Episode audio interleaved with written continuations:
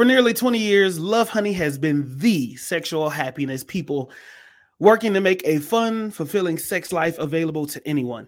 Don't just take our word for it. With nearly 70 awards to their name, there's a reason Lovehoney's customers come back time and time again.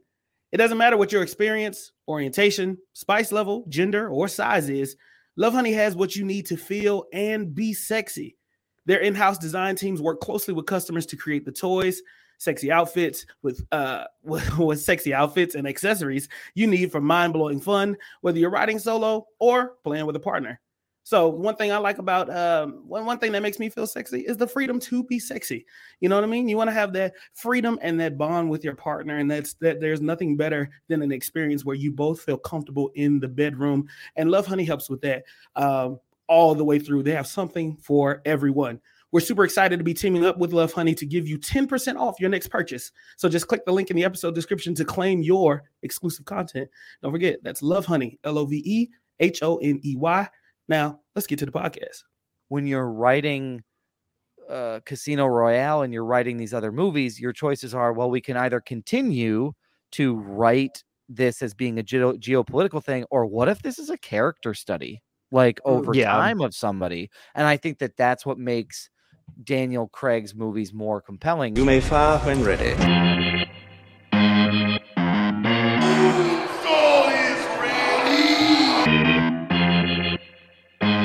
And here we go. Welcome to the podcast that gives you a fresh perspective on movies, comics, and pop culture. We aren't afraid to give you an honest take and won't pull any punches. This is Films in Black and White.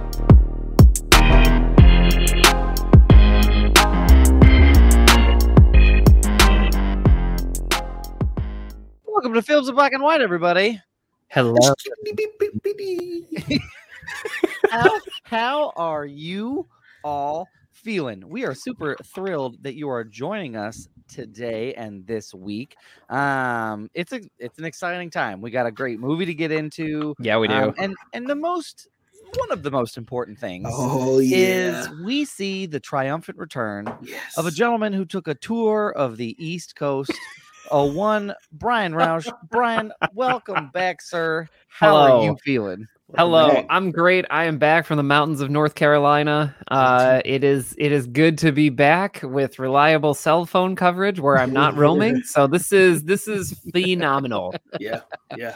Yeah. Well, it is great to have you back. Hell Brian. yeah, We Brian. are- We missed you, man. Oh man, It I really like- missed. I I missed talking about Venom, y'all. I I know. I heard the I heard all the previews for the episode. It's a good one. Like yeah, if you haven't Yeah. listened to it, go go listen to it. yeah. Oh, it was a lot of fun to do, but it would have been just as great with you there. Yeah. Um, and I also need to introduce uh my friend and uh driving partner, um, one Marcus J. Destin. Ooh. Marcus, how are you feeling? Uh, I'm actually we are doing great. I spent today listening to vinyls and reading comic books. I Oh yeah, that's the life. cloud nine today. So That is we're good. I'm ready to fucking podcast. I'm not playing with y'all. Like, yo, okay. I've been going easy on y'all. I, I miss the days when people would complain about me cursing in front of the kids when they play their podcast in the classroom. I'm about to bring that shit back. Okay, That's so just so, so everybody hold on to your shorts. Be careful where you play us because I'm bringing the energy back. Times That two. is, I am so excited to hear that we are getting um hardcore Marcus back. That's what I'm Hardcore. calling him. Har- Mar- Rated Marcus offending children Triple version X. is back. Everybody. That is Marcus, fuck them kids, Destin. that. that is that is amazing. Um, that's great, and you know what's even better? You don't sound sick anymore, which is even better. Oh, that's great to I- hear. Yo, Brian, I spent the so for those that you know, for those that don't may not know, um, Doug and I went on a trip to Minnesota. Um, Doug was my tour guide, toured the Minnesota, uh, and he showed you know showed me around. We did a whole lot of different things: professional uh, soccer game, wonderful. comic book That's great. store, vinyl store. We did all these cool things. In the midst of us doing these cool things, I spent about three to five minutes of each day there cursing at myself for being sick. It'd I be would like literally sniffle, sniffle, six sniffle, times. fuck. Like I would be like, fuck this. I hate it here. Why the fuck am I sick? I hate being sick so, The like, worst. so Yeah. much, Yeah. especially on a good trip. It's like Yeah. You just Yeah. want to enjoy the fucking trip, and I, I gotta pump myself full of fucking medicine where I'm falling asleep midway in a soccer game, and then waking up full filled with energy in the second half of this shit. So like I'm just It was all over the place. it was Oh, incredible. It was over the place. incredible. That's wild. Um, y'all, I'm doing great. Yeah, I was gonna say, how are you doing? My my family came back stop from asking. their trip. Um, I'm doing well just because it was a great Good. weekend. So things are doing fan. yeah. But Brian, you may Hello. have heard, or maybe you didn't, because you didn't listen to the episode. I, I didn't. I'm I'm I'm gonna try to see it. I'm gonna try to see it before I And, um, listen. that's And fake. what you need to know is that the scoreboard for Oh. Catch That Quotable remains unchanged. It remains Oh. unchanged. Nothing is different. Yeah. It has Alright. not gone anywhere. Well, I, I got a Um, good quote today, so I'm really excited. So, Ooh-wee. just as a quick reminder, this is where things are at. Brian and Marcus are in fact tied. you but got I right. am Tied with eleven. super, super, super, super close. So, Y- yeah. He's- Brian, right because you were gone last week, rather than do our typical rock, Oh, paper, jeez. scissors, and all that jazz, Oh, I'm going to have Brian kind of guide us on where things should go and how things should work. So, All Mar- right. so Brian, the board is yours. What would you All like right. to do? I'm I'm very excited. So I'm just gonna lead us off here. Okay. And and we'll take it from there. So Now wait a minute, y'all. It's spooky season, so we It are is. now for the rest of the month only doing spooky quotes. oh we're the whole That's month. fantastic. Hope I love there's it. enough Halloween movies and scary movies to do spooky quotes. No, I was there looking through it today, and, and I was I just think it's time we get spooky. That's fantastic. All right, Brian, give it to us. But I'm here. right, for here we go. The quote is Yes, you had zombies, but this is zombie redneck torture family. See, they're entirely separate species, like the difference between an elephant and an elephant seal. Oh, It's a longer quote, so I'm going to do it one more time.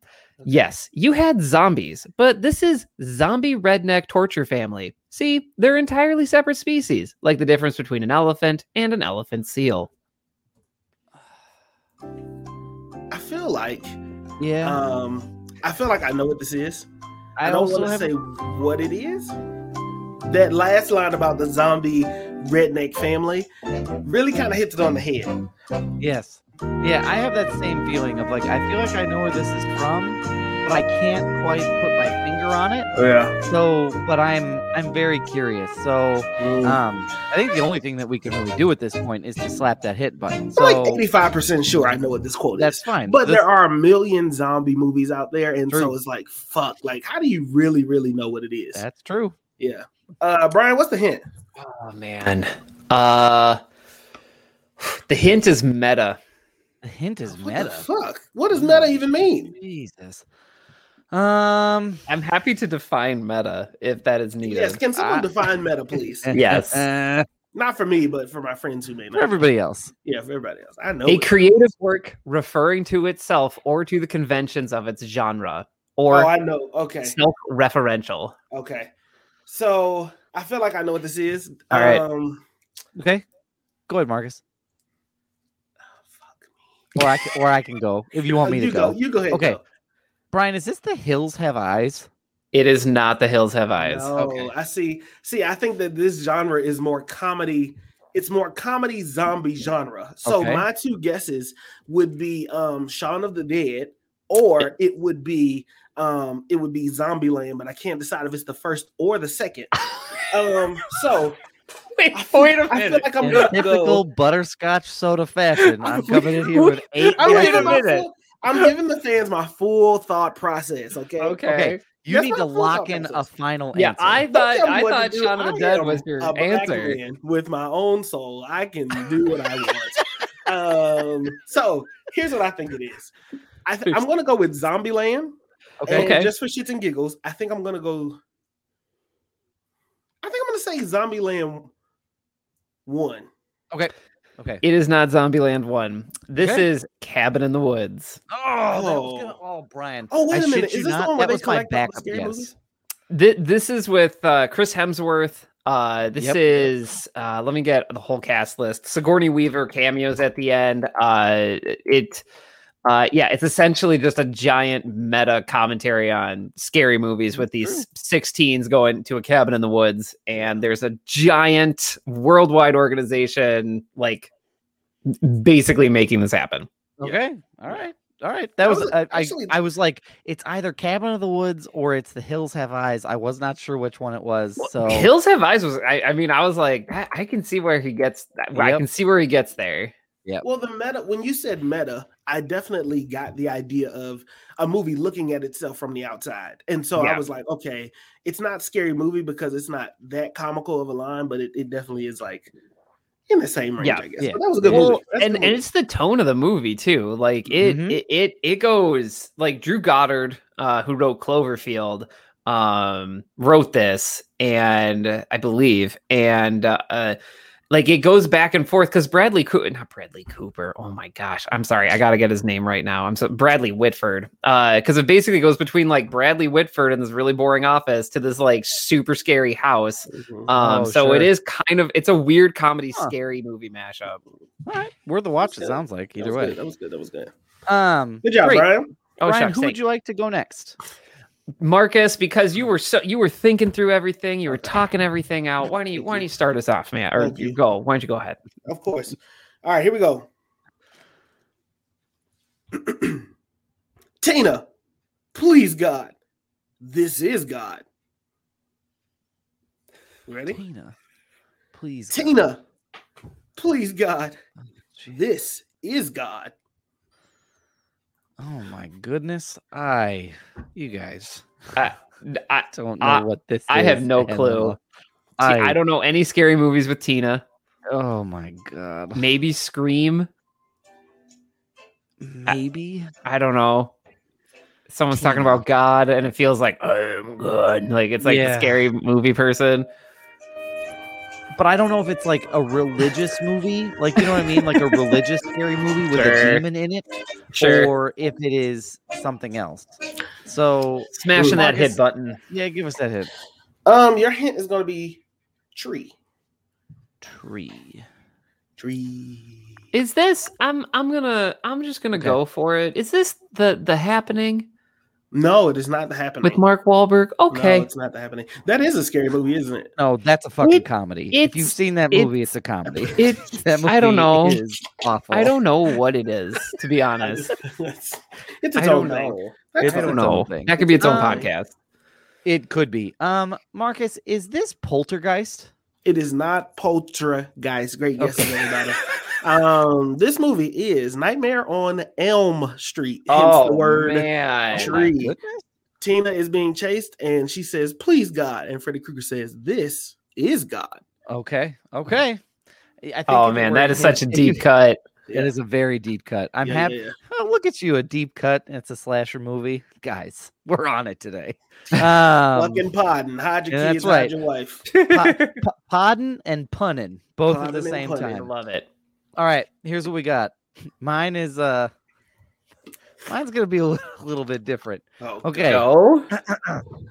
Pretty soon, the kids won't have to worry about eating their Brussels sprouts because the Brussels sprouts will be eating them. fuck! I know what this is. Pretty soon, the kids won't have to worry about eating their Brussels sprouts because the Brussels sprouts will be eating them. Okay, I know this movie. I know this movie. I, I can see it in my head. but Yeah? I, I can't remember the title. Okay, that's. Um, I mean, unless you get the title, you don't get the point. So that's that's real easy. Can't mm. can't butterscotch your way out of Yeah, this. Listen, I got that shit fair and square. Everybody's gonna get off my back about that goddamn butterscotch candy shit. I got that shit fair and square. Y'all put it to the people. The people voted. I don't want to hear shit else about no goddamn butterscotch anything. Goddamn, I- that- look, yeah. we all acknowledged it was a Yeah, win. We're just referring to your win. Well, Yes, yeah, whatever. the most epic give me a women in history. For my point, I'm, I'm here. I don't Okay. know. I, honestly, I have I have no clue with the Brussels sprouts. I need a hint. Okay. this movie. Okay, your hint is troll. Okay, fuck. I feel like okay. There was this movie I see it vividly in my head where the vegetables basically were. You know what I feel like this is? Um, what is that movie with the Venus flytrap? Seymour. Some, Oh, Little Shop of. Horrors. Little Shop of Horrors. Is it Little Shop of Horrors? It is not. Okay, that was what I was thinking of this whole Is time. oh, sh- uh shoot. Uh I it's a meme. It's a meme. Okay. Uh okay. Oh my gosh. Is this uh I don't think I I'm I, like okay. I'm just gonna describe it because we're in an audio format, uh, unless you're watching us live stream. But like, basically, the meme is like, there's this guy with glasses, and then he like comes into the room, and he's like, "Oh no, they're eating her, and then they're gonna eat Oh, me." is this troll? Is this troll two? It is. I'm gonna not- say, is this troll too? it is not troll two. Oh, Both of you I've never seen those. Um, I've never seen yo, a I troll took- I took the movie, the interpretation of a spooky movie, um, and I took that to a thing that terrified me as a child, but looking Ow. back on it is actually funny. Now, gentlemen, this is the movie Ernest Scared Stupid. Um, Oh, gosh, I never when saw any I of those. was terrified of this when I was a child. Um, and there was something about this movie. You, I'm not surprised you didn't get it. It was made in 1991. Um, and so this terrified me. So that was the Wow. interpretation that I had of spooky season. So I have never seen that before, but Basically- um, basically, the gist of this is um, Ernest lives in the small town, and in the small town, somehow they wake up a troll from 1832 who runs around the town essentially turning children into little wooden figures, collecting them and putting them in a treehouse. Now, the reason why it's Isn't that the same plot line, the Indian in the cupboard? ba- I mean, basically, but not like a kid finds That's it. that's This is- fair. The, literally, the whole gist of this terrified me because there were several moments where this troll came out from underneath somebody's bed and it scared the shit out of me growing Okay, up. Like I thought it was going to get me. So, um, so yeah, so it's uh, there you have it. That sounds a little scary. Yeah. Um, before we get into this movie, I have a breaking news. Okay. an announcement. Um, for those of you not keeping up, Guardians of the Galaxy 3 has made a huge casting announcement. Okay. Um, Will Poulter has officially been casted as Adam Warlock. Oh, okay. Guardians of the. Galaxy 3 confirmed by uh the director. Uh his name is slipping my mind right now. What is James Gunn? director's name? James Gunn. He's he's like he tweeted, usually I shoot down rumors, but I want to say welcome to you know welcome to will poulter he's a cool guy a great actor can't wait to see you on set wednesday or some some some shit like that Wow. Okay. well, yeah. that's fun for everybody. I'm no not idea super- what direction this is going I don't know, know, if I'm wow. excited about that casting, but good for them. I mean, I don't even I don't even know I don't even know how to feel because I, I I I don't even know. There, Adam Warlock was so central to Infinity War, and then he just never Mhm. showed up. So I'm curious what role he'll have here. Yes, that's a very good question. it'll be interesting. Yeah. And for those of you who don't know who Will Poulter is, Will Poulter is the kid from Mhm. um, the the movie with Jason Sudeikis. Um, not rv but not uh, RV, but the other. We're one. the Yeah, he- Millers. yeah, we're the Millers. Yeah, We're he the plays Millers. the kid from Will the Mil- Millers. So He, with uh, you may know him best from The Maze Runner. The there you Runner. go. And he's always playing some type of racist character, and he get no, that's not him. That's, That's the not other him. guy. That's no, you're thinking. That's who am I thinking of? That's the that's the other guy who was in Yeah. Jungle Cruise. He's always playing a racist Yep. character. Yep, you got I get them too confused, but sometimes I got to think eyebrows, eyebrows, eyebrows. eyebrows, uh, eyebrows. Yep, that's a Yeah, very good eyebrows, point. eyebrows. All right. Well, that's great. Thanks for sharing that, Marcus. I'm glad we Uh-huh. could get some Jesse confirmation. Plemons. Uh, Jesse, is who Jesse Marcus Jesse Plemons. to. You know, people get so good at playing racist sometimes. I just Makes you wonder. It, does make you wonder in real life. Like, man, you are pulling are. from something. You're pulling from something really good internal. yeah, yeah. you're you're really good at that. Yeah. Well, gentlemen, we saw a movie this We week, did. and We this week we all saw No Time to Die, which is the latest installment in None. the James Bond series, No, no, um, starring Daniel Craig. It was uh, uh, Daniel Craig's last appearance as James Bond. I'm not Rest giving anything away. Yes. Um, but it was his last appearance as James Bond, and we are going to get into this. And before we get into this, yeah. spoilers. oh We're going god. to talk about all of them. I th- there are some pretty big bombs uh, in both this literally movie. and figuratively. From Turn this back movie. now if you Yeah, do not want this spoiled. Gonna Yeah. spoil it like a dirty diaper. That's exactly what we're. Mm, uh, Mm. I'm not sure how to take that. Um, That was bad. I thought that was. I thought that was fairly. You I know, mean, like, I mean, riding, nice. I was Like milk. line right there. Milk thought it was gets alright. spoiled. Yeah, Oh, milk okay, gets well, spoiled, but a dirty fine. diaper comes out spoiled and remains spoiled until you throw it away. spoil- So It's gonna remain spoiled. We're not unspoiling the shit. I mean, like what? that's true. That's very okay. All right. Anyway, you um, damn Marcus- I'm so discredited from that little butterscotch shit that people won't even give me credit. No, you- no, no, no, no, no, no, no. You so of got spoiled. I am sick of this. Oh well, you know, just God. it is what it is. Gentlemen, Marcus, give us your barbershop summary of No Time to Die. Man, listen, you like blonde hair, blue eyes. This is the movie for you. Right. Um, if you like blonde hairs and blue eyes in their 40s, this is definitely the movie for you. Yep. Um, actually, he might be a little bit older than that at this point. Um, so years Look it up. ago, we seen the first casting of Daniel Craig as James Bond, and he was going to be this blonde-haired, blue-eyed James Bond. And I remember that being a big thing. Uh, they were like, "Man, we got the first blonde James. What are we gonna do?" And everybody was like, right, we What, what a over it." milestone for diversity, Right, folks. right. Golly, did they? Oh my gosh, I hate that people said that. Yeah, you know, Yeah, just like Obama with the tan suit, you know, people are surprised by the littlest shit. Um, so basically, what happens is this is the grandiose finale of James Bond, the Daniel Craig run of James Bond. This it, James Bond is the superior spy movie, the one that sets up all things like Austin Powers and every other spy movie with spy gadgets. It is the base and the foundation for Bond girls. You know, back when that wasn't uh, well, back when it was a bad thing to do, but they did it anyway, right? Uh, so Mhm. um, now we are in this new generation, and we see a final story of James Bond, Daniel Craig's James Bond. So basically, what had happened was you get James, all right, and for the fourth time or fifth time, Lord knows he's trying to retire. This guy just he's trying to This retire. guy, yeah. He- This guy he's trying to cannot get away. He's trying to just get away from it all. He finds love for another time, and we see him with his new lover. Um, and- sorry, dying. Um, so we find He's got no time with for his- it. With God damn it. We just couldn't leave it there. I'm Good. Welcome sorry. back. I'm sorry. I had to. back, Brian Rouse. Um, so basically what happens is we see him and he's in love now i am not a person who's big on geography nor names so i'm just you know we just gonna go through this story without names really really quickly right so they end up in That's this place that looks like brazil everybody's burning trash for some reason don't really know where everybody is but they end up in this place and his current lover is trying to tell him to close things off with his older lover from the first movie which james has been holding on to this thing for a long time. Because Oh, this yeah. lady betrayed him in the Mhm. first movie. She died. He felt like he couldn't protect her or she was trying to save him in the first movie. Then she ended up dying and all of that.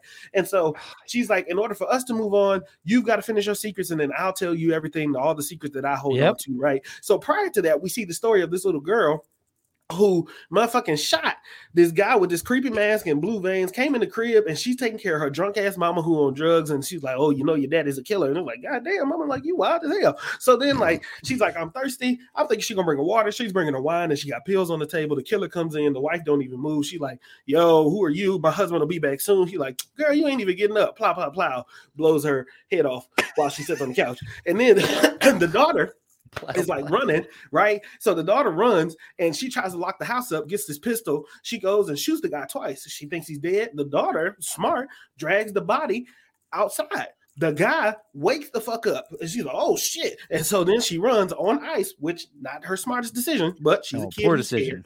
um falls through the ice the guy saves her. Oh my god he's the guy woke up that she shot saves her. And then like lets him live and she wakes up in this in water warm or water whatever the case may be because it's a flashback. To james tell james tell me all your secret you know what i mean like let it go bring it to the past. We'll figure this shit out together.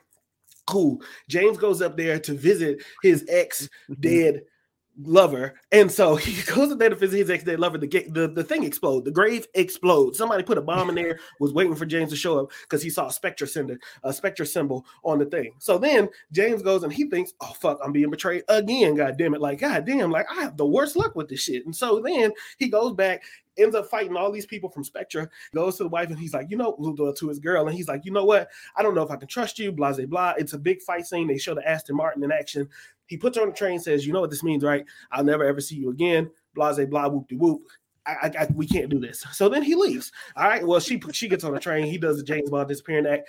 Years later, there turns out there's this big weapon that the new M of MI16 was developing, and it's called. Yeah. It's they call it mm, Heracles, but I'm Yes. pretty sure it's just Hercules. Um, but whatever. So they call it Heracles, and Okay. Heracles is this thing where you can put somebody's DNA in it, and the smoke from the DNA they can target people specifically. So if they want to kill somebody specifically, they take the DNA of that person and then they put it in a machine. The machine will then disperse some smoke, and it will only kill that one person specifically or whoever's DNA is in it, right? So then, and it sticks with them, and then it goes from that to the next person, to the next person, to the next person. All right. So then it goes on. So they try to kill James Bond. James Bond goes to this little party. He like, yeah, I'm about to boogie it up. I'm about to do the cha cha slide. And he's like, yo, the brother that he locked up in the previous movie was like, yo, I'm here to kill James Bond. So they goes, oh, see you, Bond, you a dead man. They turn on this fucking smoke. The smoke goes and kills all of the Spectre members except for the brother who's the only one left. And it's like, oh my god, god damn, this is crazy as hell. Mhm. So then James Bond is like, oh, I guess I'm okay. So then he walks out. They do this whole thing. They trying to find a biomedical scientist who is like real, really weird. He was kind of an annoying character to me, but like whatever. So then they go. Turn, then it turns out he goes and faces M.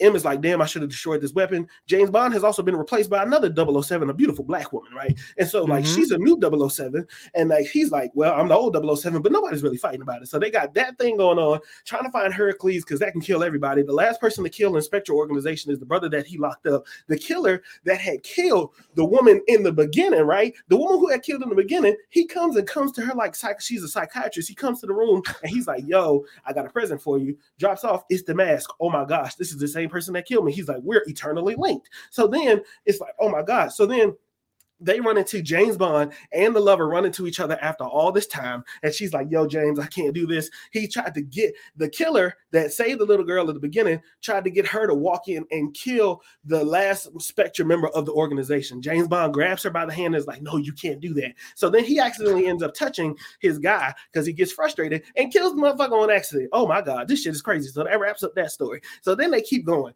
Then they get introduced to this little girl who's clearly got the bluest eyes I've ever seen in existence and she's like, "Yo, um, that's not your kid." And he's like, "Are you sure?" She's like, "Yeah, no, that's not your kid. You don't have to worry about it. That's not your child." He's like, "Oh, all right, cool then." So then they go on this story. Turns out it is his kid. So James Bond has a child, and then so James Bond is squashing all his beef. He's getting all his affairs in order. They got to go after this big bad killer who's going to release this thing to the this weapon, basically Heracles, this weapon to the highest seller of whatever country, whoever wants it, or whatever the case may be, and he's going to be a god.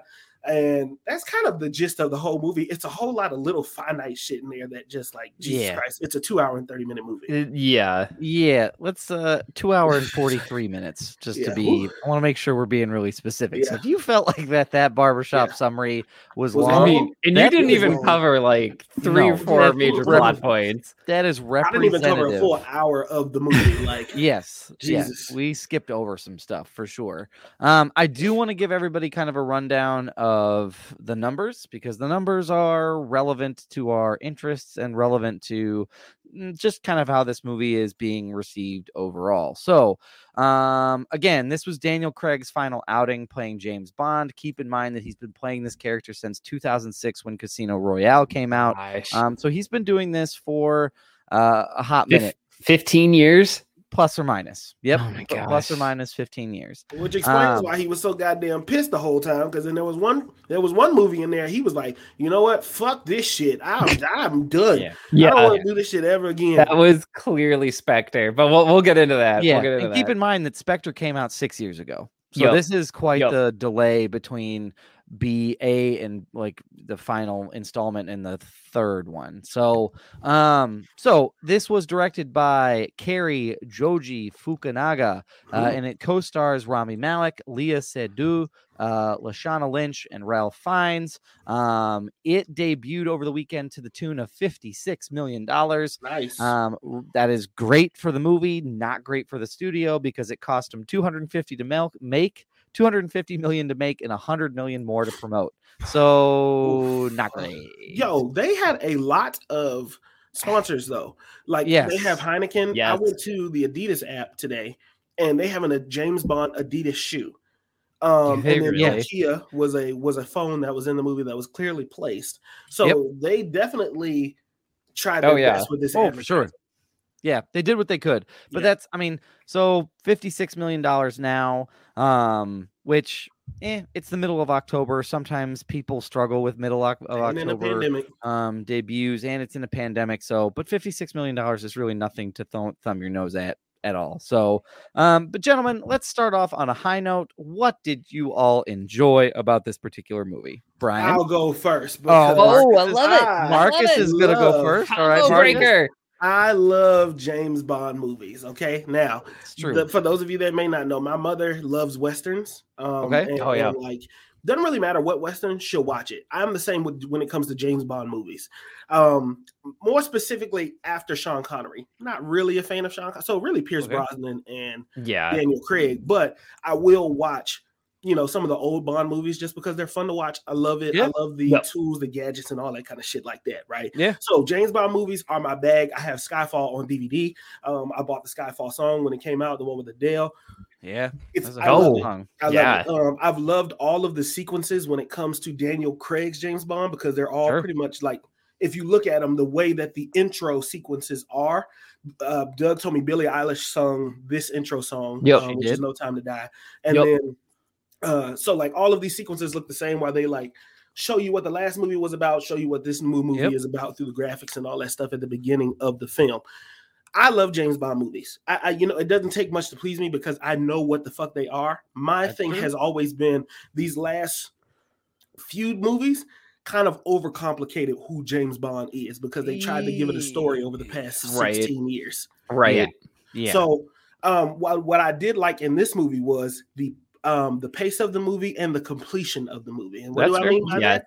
I mean, we did not waste time with James fighting with fucking M about this Heracles thing. He addressed Right. it, told him what it was, then told him I'm ready to work. We did not waste time him fighting for a 007 number or title. Oh yeah. he just True. let her have it and was like, "We got work to do. There's shit. There's so much bigger shit to fry." We didn't waste a lot of time with. He ran back into his lover. We didn't get slapped in the face, and then we're gonna go back and forth like 15 minutes. I gotta save you twice before you see that I love you. They Yeah. got right back into it. So we got James Bond. I'm sorry. We got James Bond. What felt like in his prime. And Yeah. I felt like Yeah. we got James Bond at the top of his fucking game with gadgets, his Yeah. relationships, and all of this. And I got a complete story. And this is the Bond I've been wanting to see for years, for Yeah. a long time, especially with Daniel Craig. Sure. Yes. I would suppose. I, I think the biggest thing to your point and to kind of boost what you're saying is, it seemed as if, and I don't want to make this a whole thing, but, you know, Oh. James Bond has always been a little bit of a character that definitely the the toxic masculinity argument gets brought out Yes. Mhm. for. This was a much more vul- vulnerable and in tune and accepting of one's own emotions than we typically see with a James Bond character, which was a nice change of pace. Like Yeah. it was nice to see Yeah. his motivation be someone he actually loves and not only like having us as an audience how to have to like infer that love Mhm. but us explicitly like when they do that house scene where he's like if you think for one second that it wasn't hard for me to put you on that train i have never stopped loving like that was an incredible moment for a character that you don't typically get that type of disclosure from so i will say kind of like to boost marcus's comment i did appreciate a different look into motivation for a character that Yeah. had had a pretty formulaic way of which of doing things over the course of um the existence of it. So even back to Sean Connery, it's typically pretty formulaic. He doesn't get attached to anything. Right. He's got a license to kill. He'll have a couple of uh, fun little one-liners in there. um, sleeps with two people, beats the bad guy, goes home. Like that's generally the formula for most James Pretty Bond much. movies. And this broke the formula, and I I enjoyed it. Like I thought that that was that was well done. So I would uh kind of boost what Marcus says and then give a little bit of my own on there. So Brian, Yeah. No, I, I I agree with everything that's been said. I think the Daniel Craig movies have been something that I've always enjoyed because they've broken that formula. Uh, Mhm. pretty much almost I would say about every movie has has twisted or turned that formula on its head, and I feel like this movie absolutely did that, especially Mhm. with its finale. And we'll we'll probably we'll get to that in a little bit. Yeah. Uh, but I think that some of the things that I noticed with it were that there were one-liners in here, but they're either like cut off or they if they are said, um, they're like they they are said in like genuine uh like feeling and intent, Yes. but you're moving right past it. Yep. And so I enjoyed that, like, yeah, there were some like cheesy one-liners, but then there were ones that were cut off, and I was like, that's kind of funny. Like, I enjoy Yeah. that the movie's kind of winking back at us. And then I also enjoyed that the I feel like all of Daniel like the all of the Daniel Craig movies have had this focus on like look Bond is done. This guy is sick of it. He's he's good. Even going all the way back to Casino Royale mm-hmm. like that is how the third act starts is him resigning from MI6 He's and the yeah. first movie that he's in Yeah. And so I appreciate that this movie was like, no, he he's retired. Like Yeah. he's minding his own business Yeah. very clearly, Yeah. and everybody 100%. messes it up for him. Like very clearly, Mhm. he had nothing. I shouldn't say that. He he didn't do the things that led him to go back in, and it was just kind of nice to have that like outside perspective of just him like, yeah, I'm coming back, and I'm I'm gonna try to do this stuff, but I'm clearly not in the in circle in the in loop.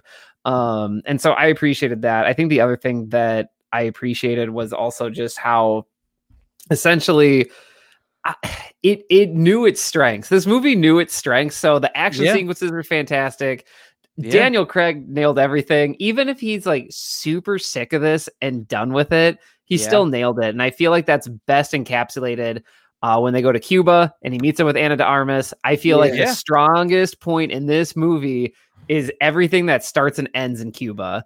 Oh, Um, 100%. it is just like pure distilled bond. You get something suspenseful. You feel like he's in danger. Mhm. You meet you you meet a, a fellow agent, uh, Ana de Armas, who I cannot remember her character's name, but she's like kind of like oh my gosh the, the word is escaping me but when you meet her you're like are you all there like Yeah. she's You're like like oh I've only dit- had kinda three weeks ditzy. of training Yeah, a lot kind of ditzy. Yeah. aloof like Yeah, there very you go. and Aloof aloof word, right? probably. Yeah. Ditzy and you're like kind of like little- okay but then everything happens you she's you she you see that she's incredibly competent Yeah. you Yeah. see the- lashana lynch enter the field like everything is just happening so fast and it's all done super well. Like if there's Yeah. one sequence in this movie that you have to that you that you would recommend to somebody it's it's that. That is the strongest part of the movie and that is the most fun i had watching this movie. Absolutely just super well done. Also this movie's beautiful to look at. Like every Mhm. shot in this movie Yes. is just Mhm. gorgeous. Like Yeah, I, even I could go on and on and on but that's where i'll stop Even the desert scene where it could be that's looked at as a wasteland and there's nothing really cool to look at. Yeah. That city is very, very pretty, and the way the shots are set up, it, it just it. I couldn't agree more with the cinematography with this. It is Yeah. absolutely like gorgeous and and beautiful, and everything is framed so well. If I can go back to Ana de Armas too. I think Yeah. that that's another like highlight of what this could have been if we were using the old formula. She could have been the Right. like, oh, they they spend one more extra night in Cuba. There's that scene, and then they of move on. course but they didn't. scene They yeah. literally like You she mean the came sex in. scene? The Yes. one they have sex? Yes, yes, the, the yes, where he says romance where he says like, well, if you have a little bit of time, like, and then he moves on. Like, I think what the beauty of that is is she is she's brought in, she does her job, she leaves. Like there is Yeah. there's there is no dwelling on that longer than it needs to be.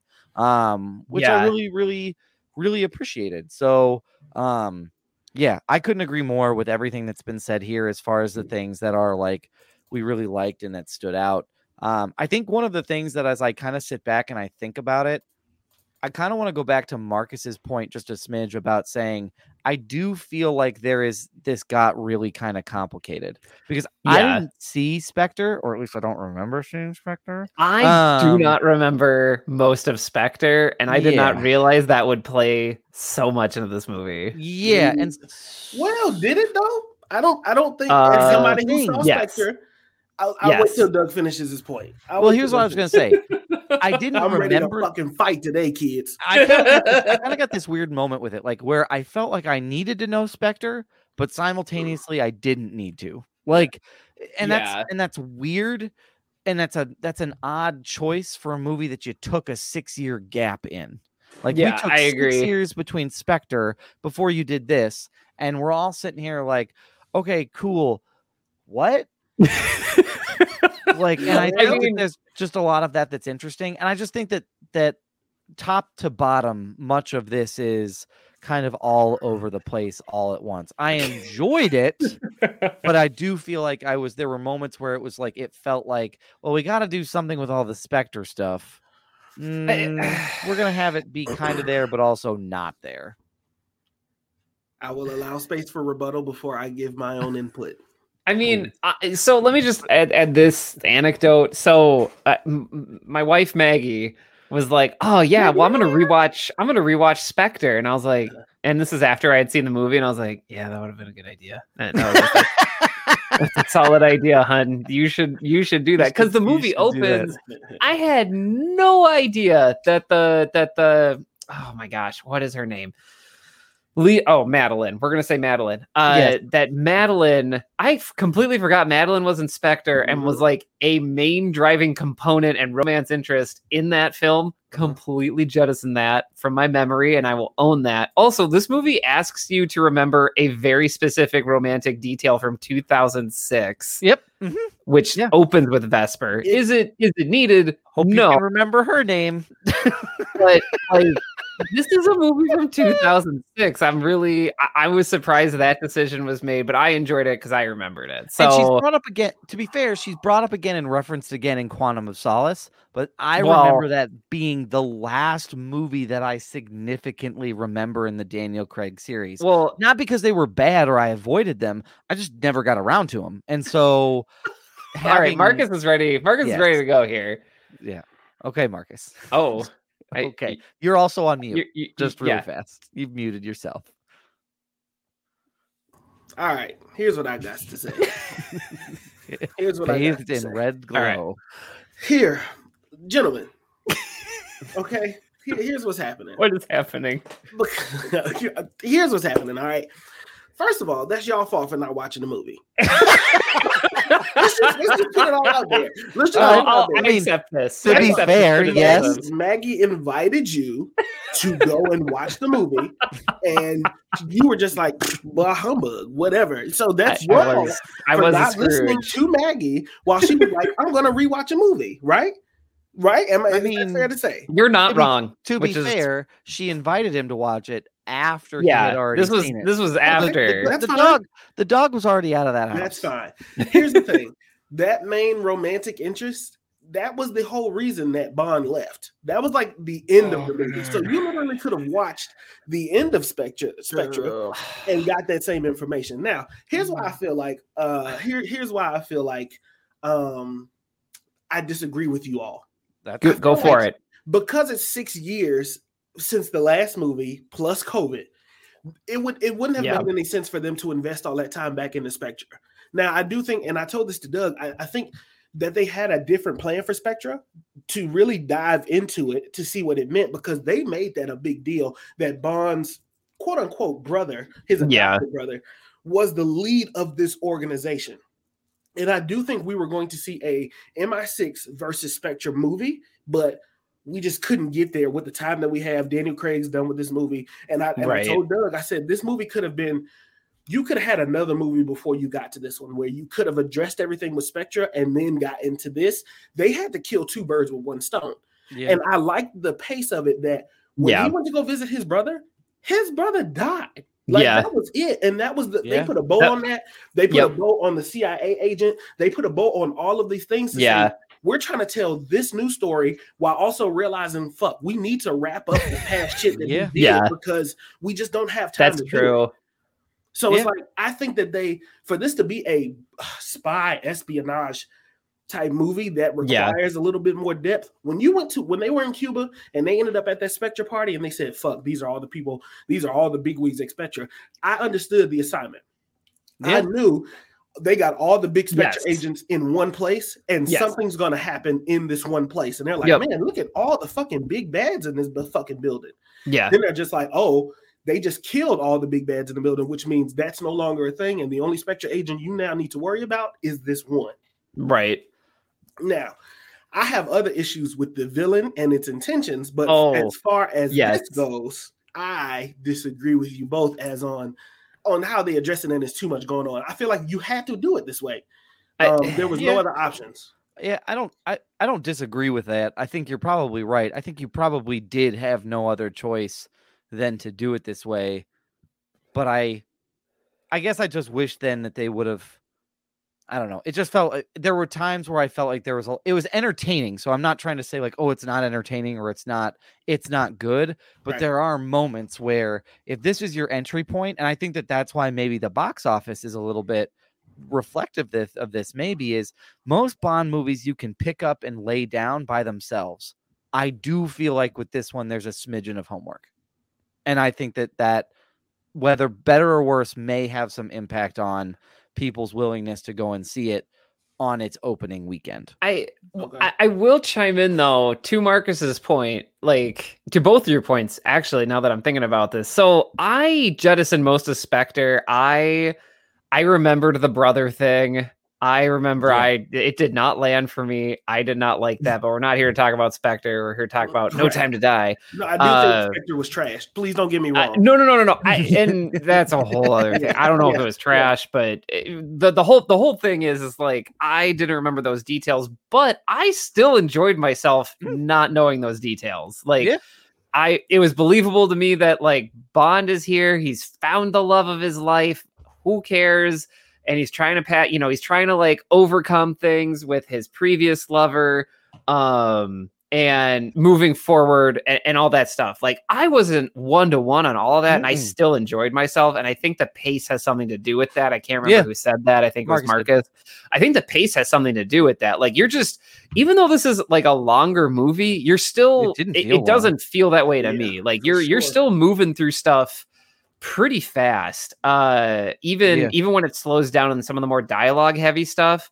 Um, and to your point about Blofeld, Inspector, it was almost like to me, I was kind of like, I kind of know the broad map of this movie. I just can't see past the end of the second act. Like that's what I can't Yeah. see beyond. And that was for good reason with how that movie ended. And I think Yeah. that's I honestly think that's a good setup for like James Bond. Like I I Yeah. really do because I feel like Daniel Craig in this style of movie was brought in because it was just getting so overly formulaic. I mean, Mhm. like Pierce Brosnan, like flipping, like the, the no time, not no time to die. Uh, but uh, I'm I'm trying to think. Tomorrow the never dies, Brian. It was not.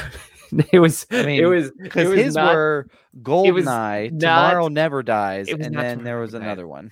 it was the last one um but like essentially all of like all of this stuff happening in the last Pierce Brosnan movie it was almost like more of a sci-fi movie Die than Another like Oh yeah, Die another day, our world is not enough. die, I think it was Oh, Die yeah, Another yeah, yeah, Day Die Another Day. Yep.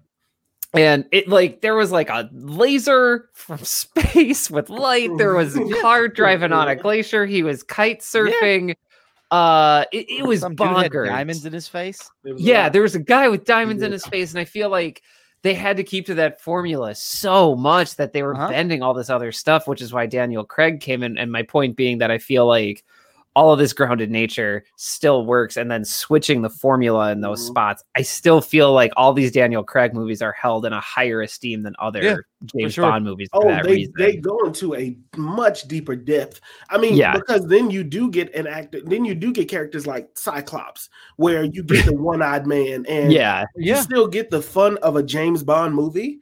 Um, with Yeah. the with the last punchline being, "Oh, I just showed somebody a watch cue." Um, it really blew their Right. mind. Like, yeah, and it was like that's a Bond Yeah. thing to do, but you're right. Um, this these his Bond Daniel Craig's Bond movies really really dove into shit. Like they Yeah. were really Right. trying to get you to relate to Bond.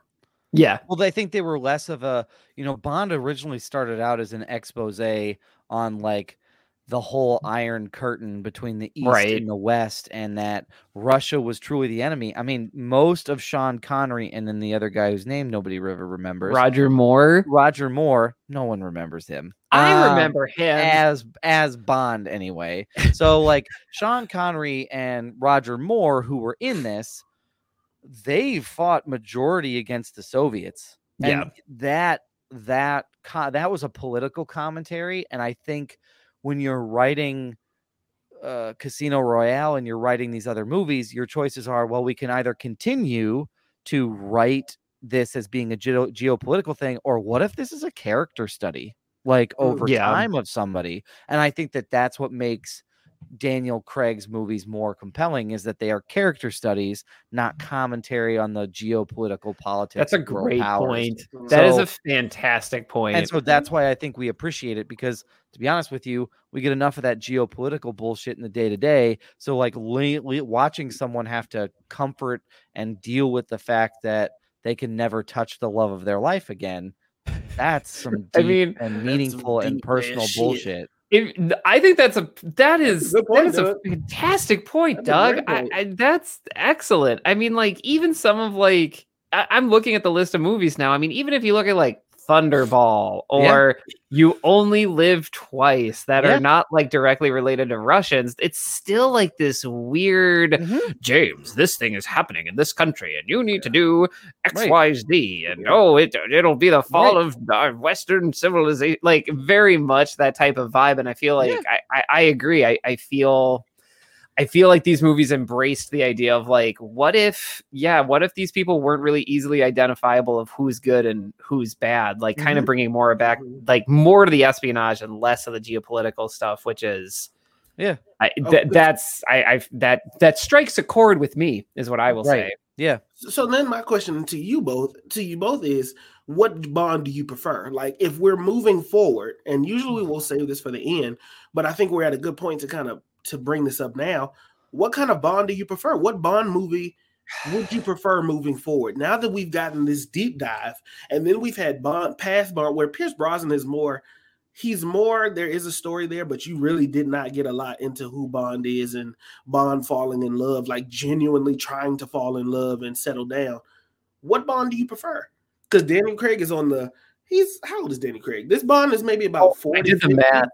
D- Daniel Craig is 53. he's Yeah. 53 ooh, he's an old one. Um, I mean, he's, he's all right. He's, I he's an he's an old one. he's an old one so like what what bond do you prefer what do you want to see next I mean, what here's what I will say, and I will say, uh, let me start here. There are classic Bond movies that are ingrained in my head okay Yeah. for like memories that I have attached to them. So Okay. why they're a deep, like why they're internal. like Halle Berry walking out that damn water Well, that's Yeah. a that was a young Which time. was that was a a time in my young. Doctor No, by the That way, was a too. that was a different time in my young life. Um, what I remember is makes me- makes me think of Monster Ball. Go- oh, Goldeneye or or or Swordfish, Swordfish, Marcus. Oh, Um, oh, swordfish. Oh yeah. Yep. So like, Mm. there's a portion of this, Fish. like Goldeneye will Mhm. always Goldeneye will always Yeah. stand out in my brain. Why Goldeneye stands out in my brain is I remember the the how ingrained it was with me and my group of friends at that point in time. Y'all, come on now. Marcus is the one spitting out his water. I will just put this out Marcus there. I, is- I, look, Because I had I- my laugh. I I, was reporting directly I'm a- from the here's what's gutter. I told you I'm here to fucking podcast, so I'm not going to cut Doug off. I'm here to podcast. I'm here to be honest. Okay. listening, we, we respect your work. Here's the thing. Very accomplished. here's- Here is the thing for me. Okay, I understand that old James Bond film put, painted women in a light that is a terrible light to paint them in. It's damsel in Yes. distress. It's fucking terrible. But I Yeah. also recognize the beauty in women who are just beautiful in their roles. All the women in Daniel Craig's movies have had a plot or a story behind them, That's and, true. and they kind of led away more from this misogynistic damsel in distress to more. I'm just trying to make it out. I'm just trying to survive kind of role. And even this one, she wanted to be with him.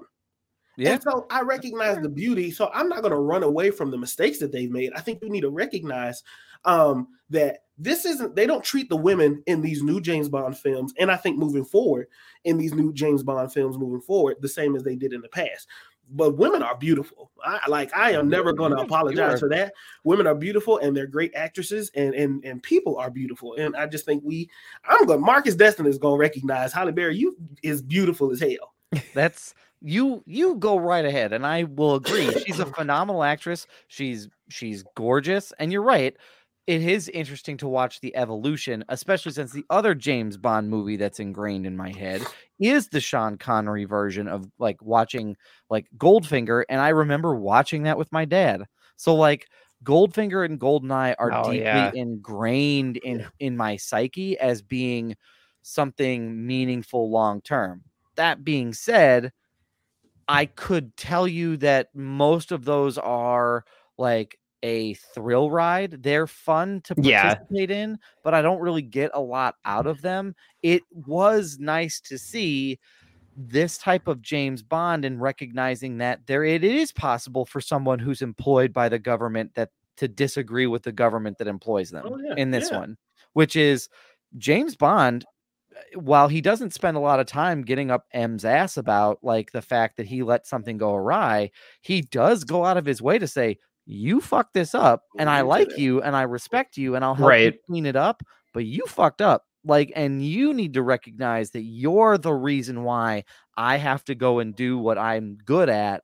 Like, it's and and whatever that is and and so i appreciate that storyline a little bit more um in light of current events and in I light mean- of where we're at like i appreciate that storyline more than the like men want to men like men want to be him women want to be with him storyline like that's that's Mhm. old hat and that just doesn't feel So tell me, entertaining what bond do you want? That was a beautiful explanation, and I agree with you. Now tell me, moving forward, what bond do you want? I would prefer it to be a little bit. I would prefer it to be closer to Daniel Craig's Bond than than the Pierce Brosnan, Roger Moore, Ja- Sean Connery Bonds Okay, going forward. okay, that's fair. So no, not necessarily all thrill, more deeper, a deeper dive into Bond and his mindset. Or do Yeah. we like, or do we like a Bond that I know he's a 007, I know he's good at his job, I know he's going to win. I don't necessarily need to know that either. Like Okay. I I like it. I like watching when heroes lose. I I like watching them lose because I think that's the I think how people lose says more about them than how they win. Okay, I like that. I like that. Brian Roush. Uh, yes, uh, I have had a lot of time to think about this. It is very difficult. Uh, I do want to say, on Her Majesty's Secret Service, uh, this is the George Lazenby led one.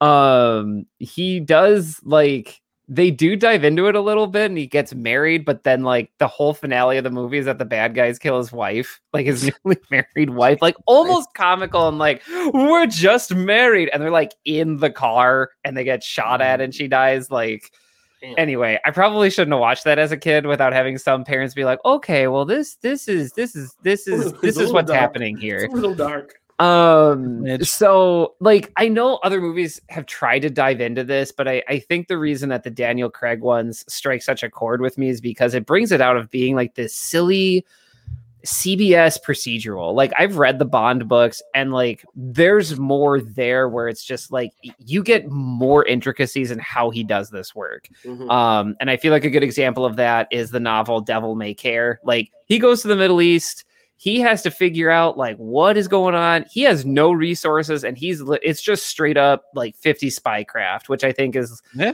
It like on the ground spycraft is incredibly difficult because you know everybody thinks it's like sneaking around and planning stuff, but it's like cultivating sources, and so you have to convince people to work for you and find their pressure points, and that is the stuff that's always compelled me about this stuff. And so some of the Bond movies just have this like CBS NCIS procedural like vibe to That's them, true. which is like That's true. that's fine if you're in the mood for that. If you're in the mood for like a Goldfinger or a Tomorrow Never Dies or a Mhm.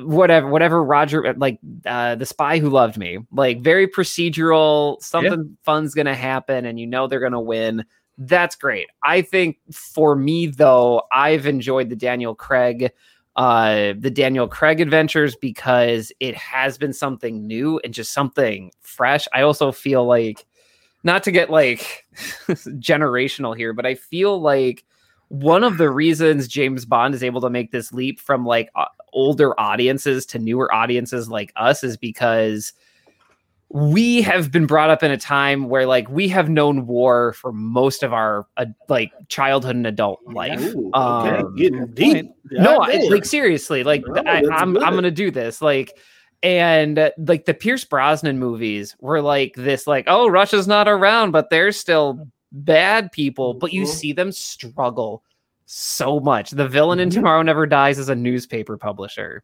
Absolutely Okay. The villain in uh, The World Is Not Enough is some guy who like has cancer and wants to nuke everybody. Um, Yep. and then in No Time to Die, or not No Time to Die, but then in Die Another Day, it's like, hey, remember North and South Korea? Okay, stick with us. It's like, what? Um so like those bond movies didn't have like a really good foundation and they were trying to find it. And then here come these daniel craig movies where it's like we're done with countries. We're just we're Yeah. done with them and uh, like don't trust authority. Like leave it. Like james Yeah. bond like daniel craig james bond in 2006 figured it all out before we all entered the workforce as a generation of like look kids like just stop working as soon as possible go find your pretty your pretty person your pretty partner Yeah. and and go live your life in venice and just just Yep. leave everything behind because it's not worth it like he he He was conveying this message before most of us entered the workforce and so like my main point here is that i feel like it resonates with me and the reason i want to see more of it because it's this distrust of authority i Yeah. can't really vibe with like oh all for britain or all for western civilization because like Yeah. ah man like we've had 20 years of war where like we said we were doing that and we clearly were not Not- we were and not we were doing that. clearly making things worse like We're as a as a nation Yeah. or our government was right so it's really hard to be like yeah go get them spies like it just Yeah. it doesn't Yeah. feel the same so i want to see an exploration more of that because i feel like we have enough of this procedural stuff whether it's on tv or, or in other movies so that was a really long explanation i, I apologize like if i got a bit deep there And the other thing I'll mention, Brian, I think to your point is, you know, James Bond always leaned into like stereotypical tropes of Yeah. countries. And Yes. I think when you live and we operate in a global Oh, society where we are all so interconnected on the internet and elsewhere, who knew that James Bond was going to be the one that be like, nah, we can't paint a whole country as being sneaky and evil, Yeah. or yeah believe it or not, we can't paint a whole gr- demographic of individuals uh, as being somehow like fundamentally problematic because that's just who they are. They Yeah. said we're going to dive into the motivations of individual characters Yeah. or organizations, and as far as like that art imitating life, that right now is far more scary than Yeah. a Yes. country being a particularly terrifying point yes there is a deeply held belief that there's a cabal of people running the Oh world. Like you're absolutely that- right that's absolutely terrifying, and you're paying into that, which is a far better point and Yeah. motivation for someone to watch it and to give them something like, look, this isn't something to pe- fear. So yeah, I mean, you're absolutely right. They, I'd never, I think that most people would not expect a movie like this to be the one that drives that forward. Yeah, uh, yeah, I, I agree. I'm not saying this movie's perfect either. Um, with thought it was like all of like the rah rah country Very stuff, long. but it's more critical than its predecessors. Um, What do you want? What do you? Uh, you know what? I'm not even going to start. I'm not even going to start. Let's just go to the next question because because then Well- I have a I have I have because then my question is what do you want? Like what what is fair. it that you want as a consumer? Um, you say one movie is too long, so let's look at Justice League. Justice League with Josh Whedon. Just, Justice League. I- I mean, because it's the clearest example. Justice League with Josh Whedon. They cut that down to be the framework of what they believe consumers want. Right. The movie Right. turns out trash. You release a four-hour movie, and it's like one of the second-ranked best DC films out because it's able to tell the story. When you get a James Bond movie, would you want a James Bond movie that would have only been an hour to give a finale after six years since the last film? Or do you want a two hour, 30 minute movie that really wraps up and hits everything that it has to before it gives you a grand finale like it did in this movie? Like, which one do you like? What do you want? What, what are we looking for in this now? I would say somewhere in between. How do you do that? What do you cut to get there? You have to I tell me what do we get because you say somewhere in between, and I'm telling you, I'm here to raise all types of hell. So I'm That's asking good. Questions because, like, seriously, we like I even want to have to start asking myself. I don't ever want to be the podcast that's like we're going to just be nitpicky to be Uh-huh. nitpicky and just give broad answers. I want to be able to answer the questions that we ask each other. And so Yeah. my thing is, this movie was perfect because it answered everything and it did everything that it was supposed to. It wrapped up the first story with his wife. It brought in a child. It wrapped it, it wrapped up the current love life. It wrapped Yeah. up him as Bond. It wrapped up him as 007. And it's like, what do we? Well, What do you want? I, I also feel like this might be a good time to kind of talk about how this story does that because like Yeah. Yeah. I, I've like I didn't actually think I'll just we'll rip this off. I Yeah, did not do it. actually think James Bond would die in his own movie. Yeah. Uh, we were speculating in the theater as to We- whether or not he was we- I knew. to. I kind of. We had a feeling. I, I I- thought that he had a feeling. I had a feeling, then it was undone, then it was confirmed. Mhm. Like I kind of went back and forth with Yeah. it because when he went back to get the rabbit, I was like, well, there's no way he's not going to give the rabbit to his kid. Like, and so it was like a well, he's not going to die because he's got to give that rabbit to his kid. And then Marcus was like, well, maybe he'll give the rabbit like on his deathbed, and then she'll walk out and he'll die. Like we, it was kind of like a we knew it was gonna. Yeah. We knew it was Somebody happening. had because there wasn't enough deaths leading up to it. Yeah. There, there- nobody major had died leading up to this moment. Yeah, well, yeah. And something was was uh, like a red flag went off when Lashana Lynch's character left too. I was like, mm, Mhm. Mhm. this Mhm. this this is something, and I don't know how to feel about it. Yep. And uh, yeah, I mean, I honestly, I'm glad they did it. I. I'm really happy. I'm very satisfied with this, and I think, like as a whole, I think it's one of the reasons this movie works because it it does the thing no other Bond movie has No, done and taken it to its logical like end of just like yeah if you're a spy and you're doing all this really dangerous stuff you're probably gonna die like Right. just straight if you're up good at your job, you're probably gonna Ye- die. like it- you know and they always talk oh this is such a dangerous job james like Yeah. yeah it is and this this dude this dude bit it doing exactly Yeah. what james supposed to do. bond has always said to to and it just it gave it this weight and gravitas that like none of the other films had for me like I, they Well, act those those those people did it and i'm i'm really impressed they did it To be fair, he dies when the trope catches up with him. That's right? actually- think about it. Like That's a good point. every other Man. time James Bond engages in some like harebrained, dangerous fucking activity, he dusts himself off and he's like, "I'll take a martini." And It's credit. Like, true. that that's been the plot for this. yeah And this is where that main tro- trope comes in and says, no, he doesn't walk away from this because it's not a trope. It's an end that he had to have yeah because he's no longer worried about his legacy and he's at peace with the fact that he's done the best he could and he's created a better Yeah. world for his wife and his child his significant other chi- and his yeah. and his and his child Yeah. like Yeah. that that to me is far more interesting and he's he's killed by the he's killed by the introduction of a trope and i Oh. would rather he be killed by the trope and have the trope go away and we never have to deal with it again Uh-huh. than then to do some sort of christopher nolan twist where he's at a cafe in france and they're like oh my god was that james bond it's like no my Like- name's richard perkins you like like- thinking of somebody else That Like, was I don't Wayne at need the end of that that shit. movie. I don't need that at all. Um, so I appreciated it. I'm glad. I'm. I, I mean, it's it's sad.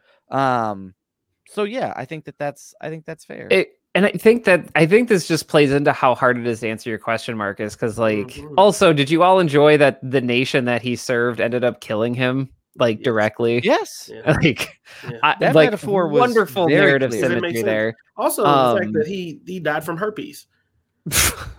it was. The whole- Na- entire- nanobots, The entire thing from Her- Hercules, Her- Heracles, Her- Heracles. Heracles. They said in Heracles, once you had get it for it, life. it spreads and it's with you for life. And the family were kissing each other, the dead body, and spreading it to each other, and That's it stays forever.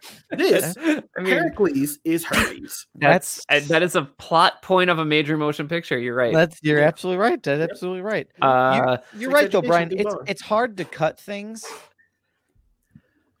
but I think there are a couple places where I can do it. Well, yeah, I, I, more directly, like I'll answer your question, Marcus. More directly to your point, I feel like I feel like this style of movie is resonating with people. I Mm-hmm. think, Mhm. I think for me, this is what I want. I also know that James Bond is like a comfort food type thing to others. Oh, so sure. I'm not gonna like get on other people if like, oh, you like Goldeneye. I love Goldeneye. It Yeah, is it, hundred percent. like it. Very well executed. Uh, it's a top five Bond movie for me, and that's fine. Like if they kind of dial it back to go go back, I definitely get it because things have been really hard over the past two years, and Mhm. I understand if like an audience maybe doesn't have the appetite for another James Bond exploring his interpersonal demons Mhm. Yeah. after Yeah. we had Daniel Craig be like, "Well, gotta die. I have time for it, I guess." Yeah. Um, you know, and I, I understand if studios don't think people have the appetite for that. I'm trying to work all of these in, Doug. I have like two more left. I'm, Um, glad. I'm really glad you do. Bingo! excited for them. yeah, but so I- I would like to see more of this style, but I'm not gonna I'm not gonna like take away points for you know them going in a different direction. I, I get it. Yeah. I mean, I, yeah. I mean, I would definitely, as a consumer, I would prefer more of this. Right. But I do feel that this. So obviously, I prefer full stories to be flushed out. I want full stories to be flushed out. well, I okay. want there to be exposition, but you need to like let's let's put this in the bigger picture and and and and understand this a little bit more. It's it's two hours and forty five minutes. Fuck, like Lord of the Rings, the original cut is three hours and five minutes. Yeah. you're twenty minutes off of that same mark. like, and so for me, it's like I get wanting to tell a complete story, and I want there to be a complete story Mhm. but you have to be conscious of the of the attention span of someone walking into a theater in what they think may be a joyride. Like if you if you build this as if you were to blindfold me and tell me, "Hey Doug, we're getting on a we're going to get on a roller coaster. There's going to be ups and downs and thrills and banks and you're not going to sure if you're going forwards or backwards." And I pull the blindfold off after being on that ride for 15 minutes and I'm on a Ferris wheel, I'm not going to not appreciate the fact that I'm on a ride. I am going to ask some questions. Why did you put me here when you told me it was something else? Who told Well- you it was that? But I'm telling you, truth, truth in marketing. You look Who- at the yeah. marketing of this particular movie; it is marketed as a like guns a blazing action movie. Yeah, it is. and Is you it? end up I showing up for a character study. I never got that from the marketing for this movie. Oh, The only thing that I got from this, from the things that I saw, was it's the finale. And it's like we did Okay. bang bang shoot 'em up when they went to Cuba with that Sure, scene sure, with, sure. um, Yeah. the- I forgot her. I forgot the actress's name. I'm sorry. Um, That's when they- okay. the first action scene, we did get bang bang shoot 'em up Yeah. when they're in the facility um, on the poison island, running up the stair, the whole stair sequence. So like. Yeah. We got that. We got that in the first 10 minutes when he felt like his um his significant other betrayed him. And like when they were in the Yeah. car, and that intense scene where he comes up to the car, shoots the window, and the sound is like oh, do do do. what an amazing sequence! It was Holy very bucket. that was one of the best scenes in that fucking movie. A And I felt Which- like for me, they they hit the fucking nail on the head as far as trying to get two things done at one I- time. I, I also I, I okay two things that sequence really really quick the sound the Beautiful, visuals Yes. Also shout out Yes. to Léa Seydoux if and I and please correct me if I'm saying her name wrong who plays Madeleine she sells that scene Yes. she's 100%. that scene works because Daniel Craig just is like just look cool Dan like okay action but like Act like it doesn't bother you. I disagree. Wait a minute. I disagree with that, Brian, because Really? I feel like Daniel Craig Yeah, he was frustrated. His character is supposed to be upset because he feels like she just betrayed me. right He stood there cold faced, like, Do you not know I'm a fucking killer? I have a license to kill. I know exactly how many shots it takes to get through this fucking window Yeah. before that bullet gets through and hits you. You have to convince me that you did not betray me. And that's the exact face and emotion that I got sure from Daniel Craig in that car. That's I- just they me, they both do They great. both did great. I think we can both is the one agree that it's scene, that it's fantastic. And I and I didn't I I- realized in that scene I'm like, "Oh, she like the reason he's in that car letting this happen this dude he keeps shooting his window because he wants to make sure that they're trying to kill her too." And I was like, Mhm. "Oh my gosh, that's Yeah. Mhm. that is brutally depressingly well done. Yes. Like, Yeah. yeah. if you're Yeah. a super spy and you're like, this person's betraying me, you're gonna stand there for a second and be like, Are you really gonna shoot her? Mhm. Okay, one, two, three, four. Okay, we're at like eight bullets. He's tried to kill you eight times. I guess you're I guess you're legit. Like Yeah. how cold and calculating and how well done that is. And this flows into my second point of like I don't mind the two hour, 45 minute adventures because they remind me more of like the novels of James Sure. Bond. Like, Okay, yeah. that's fine. Tell me a long, good story. And I feel like tying in Marcus's point, in my opinion, audiences are happy to go to like a three hour movie with a well known established character or sequel or whatever. I feel like audiences are willing to do that. Um, so I don't think James Bond is ever going to have a problem with that. Now, for some of our more indie movies and other superheroes that are trying to like break out, you know, out outside of DC Marvel, that's probably a different thing. Um, yeah. you know, that's harder, but I I don't mind it, but I'm also I'm also in the demographic of like, you know, a- after 35. So take that with the take that for what you will. Yeah. Well, I'm I'm I'm 20 25, I think. I can't remember. it's all right. Sometimes I forget Um, too. But like if we paid money to sit in a recline, like the new seats are recliners, we're sitting back. If you know, if time is an issue, I didn't have a problem. Like I didn't have a problem with I- Endgame, didn't have Yep. a problem with this. But I think you're right. Same. For new for new movies that are trying to, you know, Yeah. break out, I don't think they would have been able to do a I don't think the new James Bond that gets introduced, I don't think you can do a three hour intro No. for this Bond. No.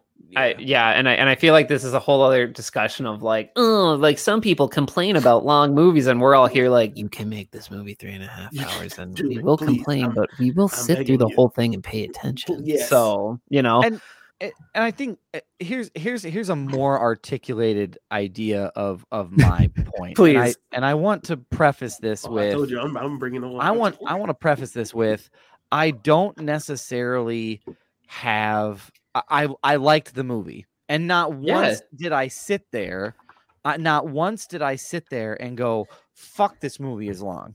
No, Not Never. once did I Yeah. check my watch.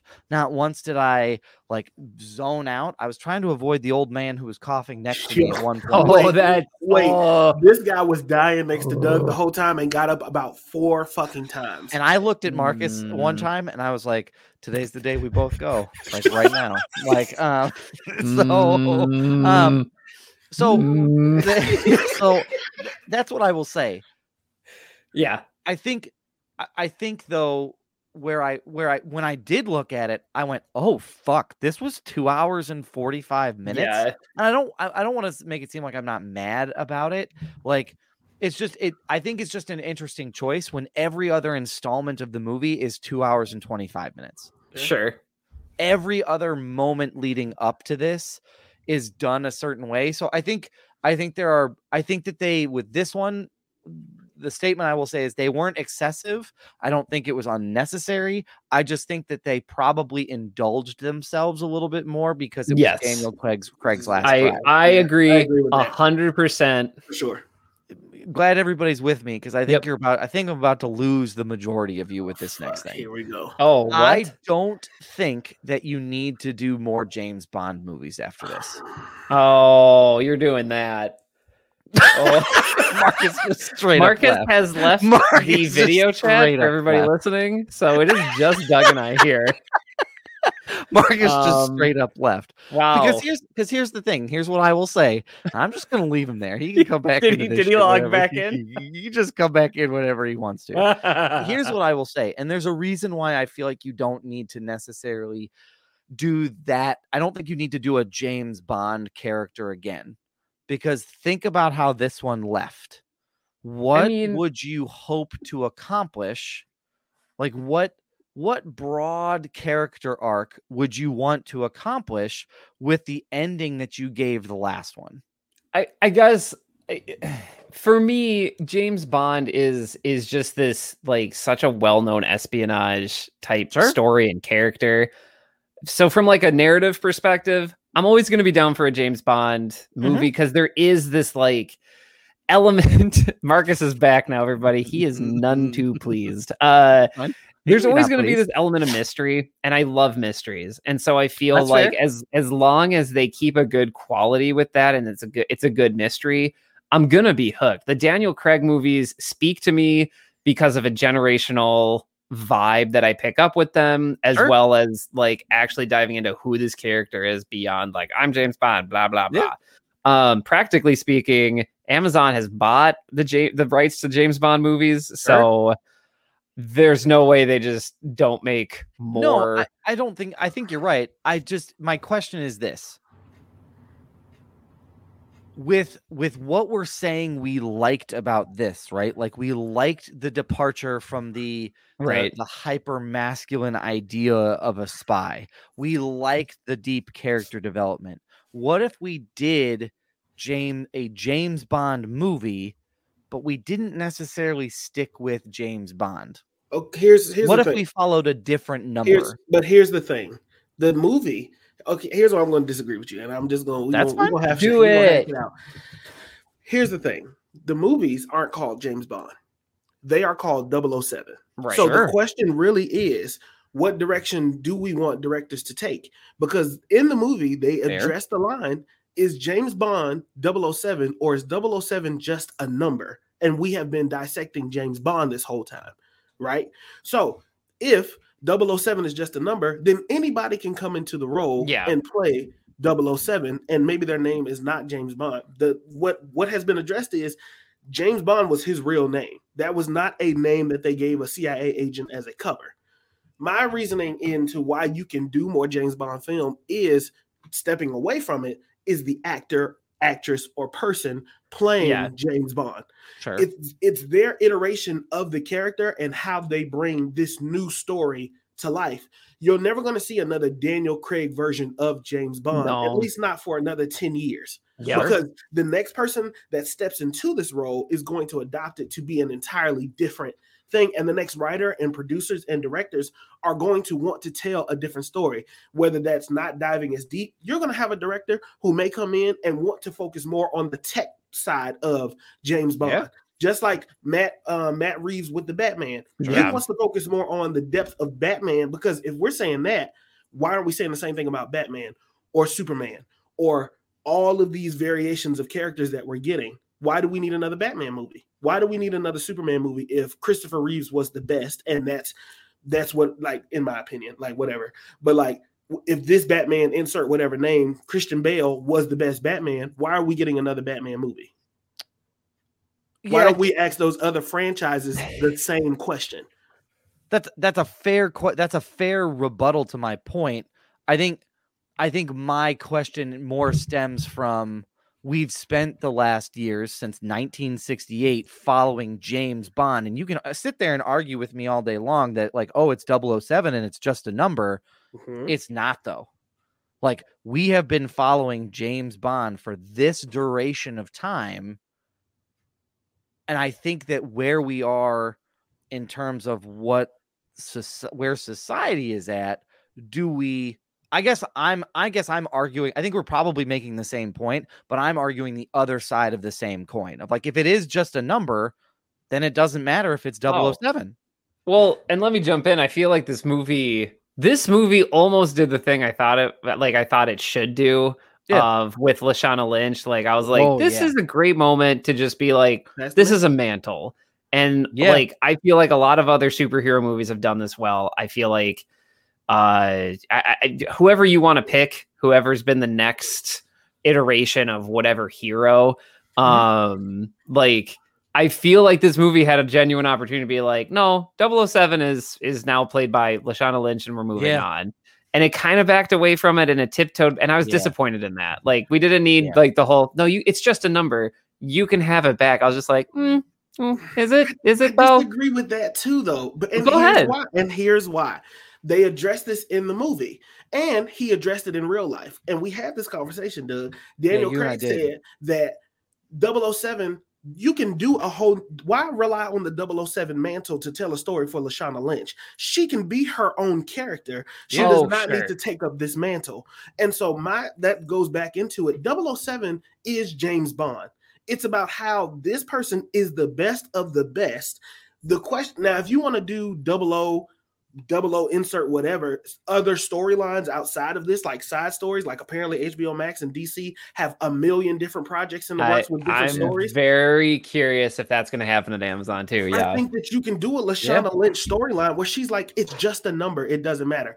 It's LeBron James. It's like if you had Le- LeBron James's number when he retires, they're going to retire his jersey number. They're Mhm, going yeah. to because LeBron James is in that number. Michael Jordan also wore that number. Everybody else also wore 23. But for this scenario, the best of the best was in that 23 and the jersey is going to be retired. I think that you can tell more stories about James Bond, but it'll just be different iterations of what the character is. If you got a black James Bond, it's still James Bond, still 007. Just give it to me with the background of this character being black or from a different background Right. or a different gender or sexuality or whatever the case may be, and Yeah. tell a compelling story around. It's not James, it's the story of the shit that he got to stop around him. And Yeah, I think that sure. that's what it is. Yeah, for sure. No, I And think, that's a fair point. Like, I think I, I think I'm going to take fair time to process it. Like, I still, I'm still, I yeah, I, I'm going to take time to that's ab- process that. I think that's absolutely a fair point. I and I and I agree with you. Like overall, I think I think just where I felt like this storyline is leading us as an audience is to move away, and that's why I asked the question of like, do we really need it anymore? This storyline hooked us up to a leash and said, we're going to lead you away from the idea of there even being a James Bond you have to follow. That's fair. That- That's right? that's Like they. I feel they like I put didn't that- get that. I, I got that a little Yeah, bit with a yeah. couple of things. One, the war with M, like being like, yeah. this is the nature of the work now. Like, this is what we have to do. And so, and then on top of that, the fact that he tried to retire several times and saying, This Yeah. isn't what you needed. This isn't what you need from me anymore. And the fact that his own government killed him. I think Yeah. that I feel Right? like it's the intent. I, I think I think the intention of the end of this movie, and this is just me personally, and and, no, and this, this, is, is not good to doubt, discussion. um, you know, Doug, and your perception of things, because art is it's it's about perception, right? Right. And so for me, the end of this movie was just that because the intention of James Bond movies is to start over. You Sure. get a new casting, you cast a new good looking person in the role. Now, however, I do think that this particular movie and Daniel Craig's run set a tone and a standard. Yeah. And and that standard is going to have to be surpassed. It's how you treat your female characters is one that's important that they had to Yeah. figure out in the span of 16 years. How you how much bond do you really want to know? That's something that they Yeah. addressed, and it's up to you. Is I don't, I don't. And here was the other point. I don't know if I knew up until this point if 007 was James Bond. I always knew, like, I feel like they addressed it in this run and specifically this movie. But in the future, I always thought James Bond could have been his real or fake name, and 007 could yeah, or could not sure. have been addressed until we got to this where they said, I'm the new 007. Oh, you thought they would have retired your number, huh? And he was like, No, his name is Bond, James Bond. When they kept making him say his real name, they addressed the questions that we were asking. And I think Sure. moving forward, they will have that's like a foundation on how they move forward. Like they can either forget it or they keep it. I don't Sure. know. Right. That's just me though. Yeah. And, and I will And say do this. we need James Bond? The answer is no. We don't need this storyline. We don't like we could be fine. Like, would I Yeah. be like upset about it? Can you go a few? You could probably go five to seven years without making a James mean, Bond movie, just to let this series kind of like lay down a little bit. But I don't would, think we need it. yeah. I would also like Alias. Alias is Mm. essentially the James Bond premise, but it is Americanized with a with a like a woman lead, Jennifer Garner. That's where she made a name for herself. And like Alias has so many similar things to James Bond. It's it's out of it's it's out of there. So like Yeah. absolutely, there's other things that can fill that space. and I and here's the last thing I'm going to say. Do I think that they'll be done with it as a character? Absolutely not. Like they're not they're not going to I don't think move away bought it. from that. Like I don't think that they're going to move away from that at all. Like I think though this has set a standard for what we expect for them going Mhm. forward. I think that like I've mentioned this whole time in my whole concept being on trope and formula, the the formula died. And I don't think anybody's going to try to revive that or at least I hope not. I don't That- even know what that looks like in Yeah. five years. Like I, I like No. Yeah. And. I, I hope, and I only say that because we all know that that shipping service with a TV arm may make the decision to do with Amazon. Um, since Amazon bought them, like okay. you know, they may make the decision to do the consumerist approach with this. Is just like give it a formula and stick with it. Let's start churning them out. I mean, And I hope that yeah. that's not. I hope that that's not the case because this one was, and I will say it again. I like this. It was good. I don't know I would. I would, wa- I did like it. Like, I don't, No, I mean, I don't, I don't have I'm anything kidding. like overtly negative. My critique is all on the like, where do we go from here end? Oh, it's my- really? Yeah, uh, yeah. well that's my whole point with the like where we were led as an audience because i got this feeling and maybe my feeling was wrong but i got this feeling that it was like this is we, we're we're done with this felt like a this felt like a bookend and i'm Oh, not for the sure- character altogether. it felt Oh. like a bookend Mm. like it just it there's there's a part of me of this of like it felt like a bookend where other actors are going to look at his performance they're going to look at how good it is and they're going to go i don't know if i want to touch that like i don't know if i want to try to redo my version of it and you're absolutely right like batman and superman is the same thing and people still get employed to do that so maybe this is a moot point but i don't know like it just i i got this feeling from that that it felt very bookendy and maybe Oh, i'm wrong man. maybe i'm not but I, well, I, that's the reason I loved it. it. I loved that it was a definitive Yeah. end where there's For so this- many things yeah. that that keep going and like Yeah. it, it matches. It also matches the tone of the story as well. I, I guess I was not. I, I, I am not. I, I guess I don't see that as a as a necessarily a, a, a critique. That's something I, I loved about it. If we're talking about oh, and it's not critiques and i don't this- i don't mean critique brian in the sense of like i fucking hated this no, no, no. I, mean, get it. I mean, I mean it in the sense of like that's just a feeling I got. I loved it. I loved that that was a bookend, but there's just so many visual things after his death that make me go, are we gonna get another James Bond or are we gonna just get another 007 with a different name? Well, And I I want to like I We're wanna- more like Well, to at- go the well, 007 hang on a second. At the end of this movie, it says James Bond will return Did it? after all the Oh, credits. we did not watch the oh, we did not see that the that is I did not that's watch the fine. credits. No, at really the very that? end of all the credits that roll, it says James Bond will return. Oh, well, it really fuck. did say then, that? then you know Yeah. something. Then fuck me and fuck the last thirty minutes of that. shit that I just I said. not that. Brian, you couldn't have. You could have saved me. I, well, no, it was a good energy, discussion of what James Bond go movies are going to the be. So I was like, okay, all right, yeah, all right. Like we don't know, we don't know what iteration that is going to be. Doug has left the podcast.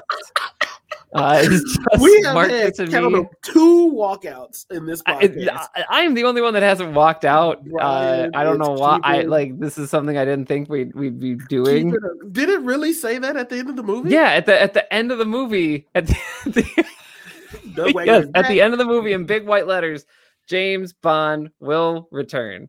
and I think and and right. Doug, to your point, I, we've we've never seen a Bond movie with a in completion. I don't think we've ever No. seen a Bond a, a, a Bond series run It where was right off into the sunset. Yeah, like that's it. Yeah. That's usually how it ends, and you assume that he goes on. Um, and that's why I, I guess I didn't feel like it was a book ending. I felt like, okay, it's doing what we typically do. It's prepping people to know a new Bond is going to come. And then, yeah, and I feel like they're gonna go. Then I'm then I'm very curious since James Bond will return.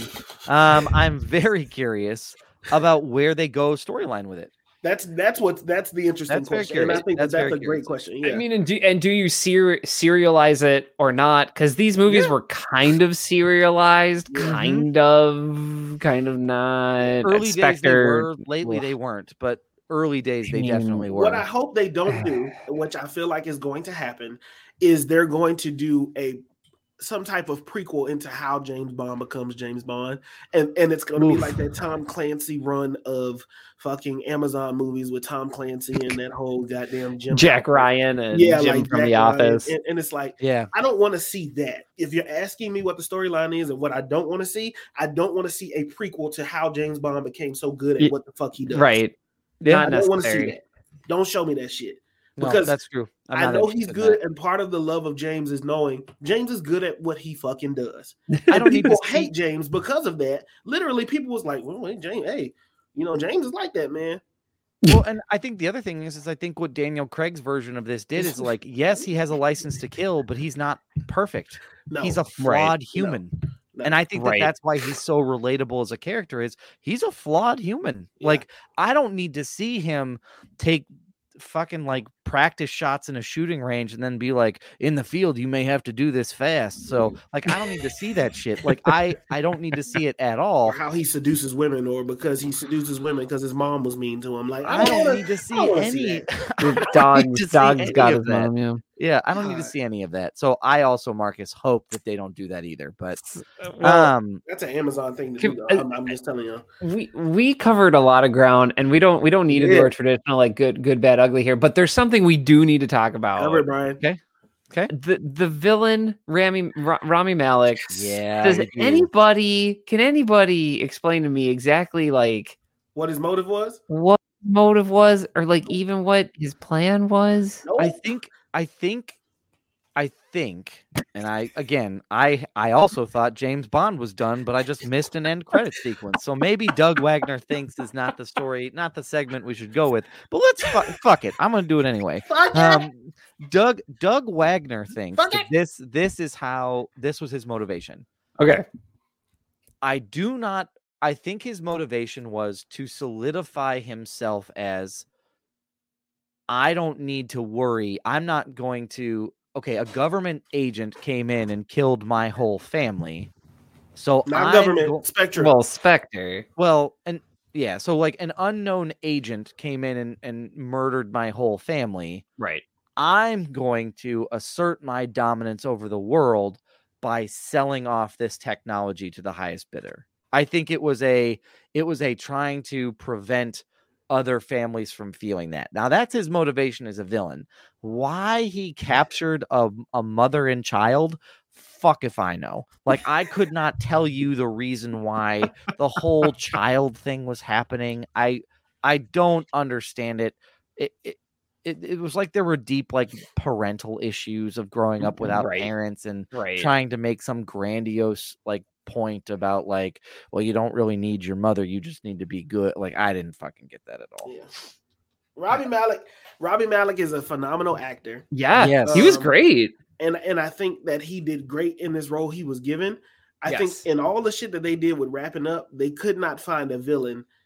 They they couldn't give this villain a good enough motive for the shit that they did. Like I Mhm. would get killing all the Spectre people, but I would have taken more time for them to yeah do that instead of like now I'm going to sell it to the world because that didn't match Yeah. the motive. yeah No, taking the no. kid didn't match the motive, and I was a little. No. I was just. I was confused. Now, if Oh, it's control that he yeah. wanted, okay, I could see that. But the his the it's everything's not matching up.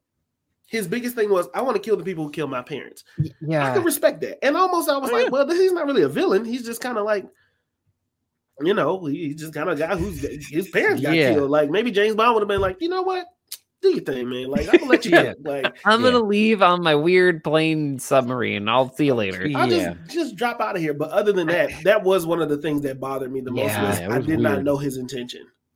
Yeah, I, Yeah. I I didn't understand it. I went on Reddit to like see if oh, anybody like got it, and there there is a Reddit comment in one of the James Bond comment threads of this movie in the subreddit, and like someone outlines the entire movie in in like f- like in a text format, and I read it, and I'm like, I still don't get it. yeah It's fine. Yeah.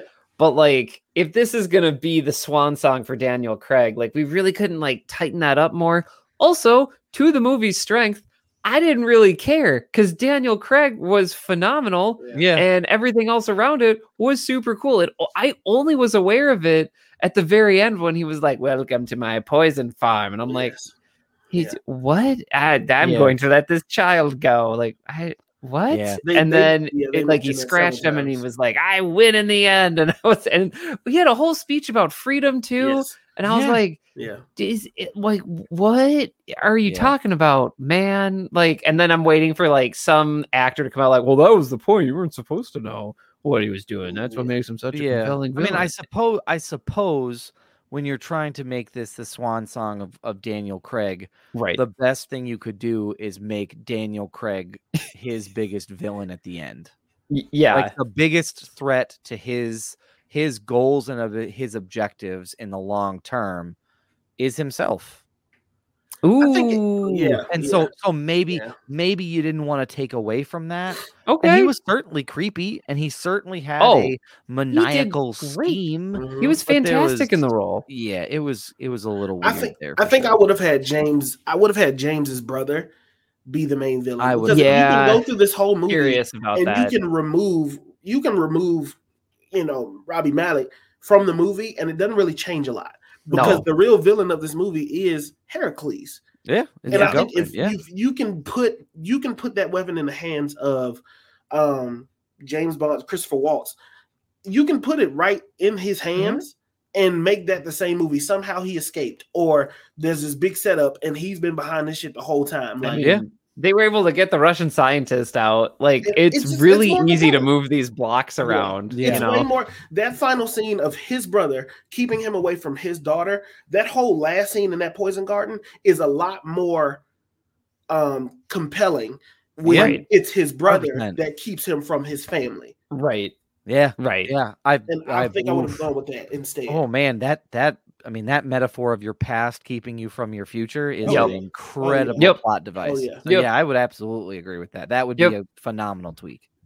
Phenomenal Yeah. tweak. That That's was all. I just You're I right, needed though, to say that in this space because right. I was just like, Rami Malek, you were so creepy and wonderful. I don't know what you were doing. Yeah. Well, Brian, you did not listen to the Venom episode, but we have a Didn't. new rating system. Here Oh, what's the, in Black oh White. okay. Well, I can I can follow your lead then. So, Weasel. gentlemen, Weasel. Out of a score of one to five microphones, what do you give this particular movie? Marcus, why don't you start? Because I have a feeling I know what it is. I'm gonna give this movie a four and a half. Okay. And, and, Four and a and I'll, half give, mics. I'll give it a four and a half just because, you know, there's some things you can tweak. Yeah. Um, and I think there's some things you can always do better. But four and a half as a finale, four and a half as um just an overall movie, I think it's pretty good. Fantastic. Brian, scale of one to Yeah, five mics. Four and a half. Same. This this movie is an, an incredible distillation of the Daniel Craig era. It involves pretty much every major plot point from the last few movies. This Yeah. is the movie Spectre wanted to be. And Yes. then it does Yep. it not only better, but then puts its own twist on it, which uh, at this point, I feel like it's the oof, it is The it best- is it's the best probably Bond movie it is probably the second best Daniel Craig Bond movie in my opinion. after what? Quantum of Uh, Solace? after oh, I was gonna go Casino Royale. Casino- yeah, which is the one that Casino he beats his nuts good. in the chair. That's it. Is that yeah? Casino. That. That's Yep. actually Casino. Honestly, I at this point, if they would have went Skyfall directly into this same movie, Fire. you would have had a great torched. run. Yeah. I, I mean, I'm not going to disagree with either one of you. Four and a half, I think, is, No, the, right, is the right choice for this. Four and a half all Um, around. Is the four and a half, and I don't want anyone to like. Again, I'm a I'm a I'm a logical mind, so I am always going to ask questions like the questions I asked, despite end Sure. credit sequences or not. Fuck those end credit credit sequences. I'm still going to ask Bond will- Who's gonna stay after the credits? Um, Yeah, who does hour- that? Two hour Right. forty five I mean, Brian. That not for right. James Bond. I mean, for a DC movie, but not for James Bond. I didn't expect anyone. You I didn't see, expect. You see James Bond head come out the rubble like. Yeah, did not. Oh, Yeah. shit. Thor's Um, hammer comes to him. Yeah. yeah I, I i think i think all the things you all said. I think the the capstone on this i think the statements about um parent and family and and your commitments and and that and and legacy i think there's all sorts of great things in this. And plus like everybody else mentioned it's daniel craig acted the fuck out of this. It's well shot. It's just all of it top to bottom is is good. Um and i don't i hope no one takes my critiques about runtime as like somehow an indictment of like this isn't good. It's very good, um, but maybe those people should just calm down a little bit. wow. oh wow. Wow. We could have them go watch Gods and Generals, which has an intermission. Wow. Oh fuck that! I don't have the time for that. Like It I is got a Civil. War. It is a Civil War movie, which had an I don't have time for intermission, which was very divisive at the time. So Yeah. there you go. I have no time for that. But gentlemen, No we have no time to die either. no time to die. This movie could have been no comma time to die. Was that the last one, Brian? The last one. Okay, I'm glad you got that in. That's We did it, everybody. We did it. We did it, everybody. Um, So- yeah, we did it. Um, gentlemen, we have reached the point in time where we have things to plug. So, Brian, why don't you kick us off? What do you have to plug this week? You got to follow up that Oh, pun. with Man, when I'm not doing bad plays on No Time to Die, I'm on the lovenerds.com hand modeling. Um, like you know the deal. There's recipes, there's lifestyle things. We're all hand modeling right now. Y- you know, if you look at some of those posts that Maggie does, my hands are in there. I'm so sorry. I'm still laughing at my own pun. I'm That's awful. good. That's good. Be proud of Uh, yourself. but, but yeah, thelovenerds.com. Look, there's a lot of good October good stuff in that. Go go go to that site, thelovenerds.com. Also, I haven't been posting on TikTok, but go check out Rogue Roush anyway. Uh, that is my TikTok account. Um, we'll be having new content there soon, but go check out some oldie and goodie videos. There you go. Awesome. Marcus? Oh, Those are, he, he likes to bring old, old oldies and new, new newies as far as those TikTok Funny videos newie. are concerned. Listen, leave me alone. I'm Um, not- here's the thing.